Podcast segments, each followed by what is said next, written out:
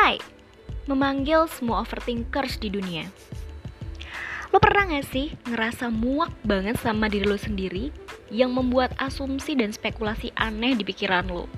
Saking enaknya, semua pikiran-pikiran negatif itu bikin lo jadi insecure dan overthinking, semua bercabang.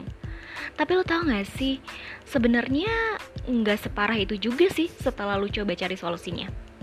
Gak percaya? Makanya, join yuk! Cuma di WIO, Waktu Indonesia Overthinking. Enjoy!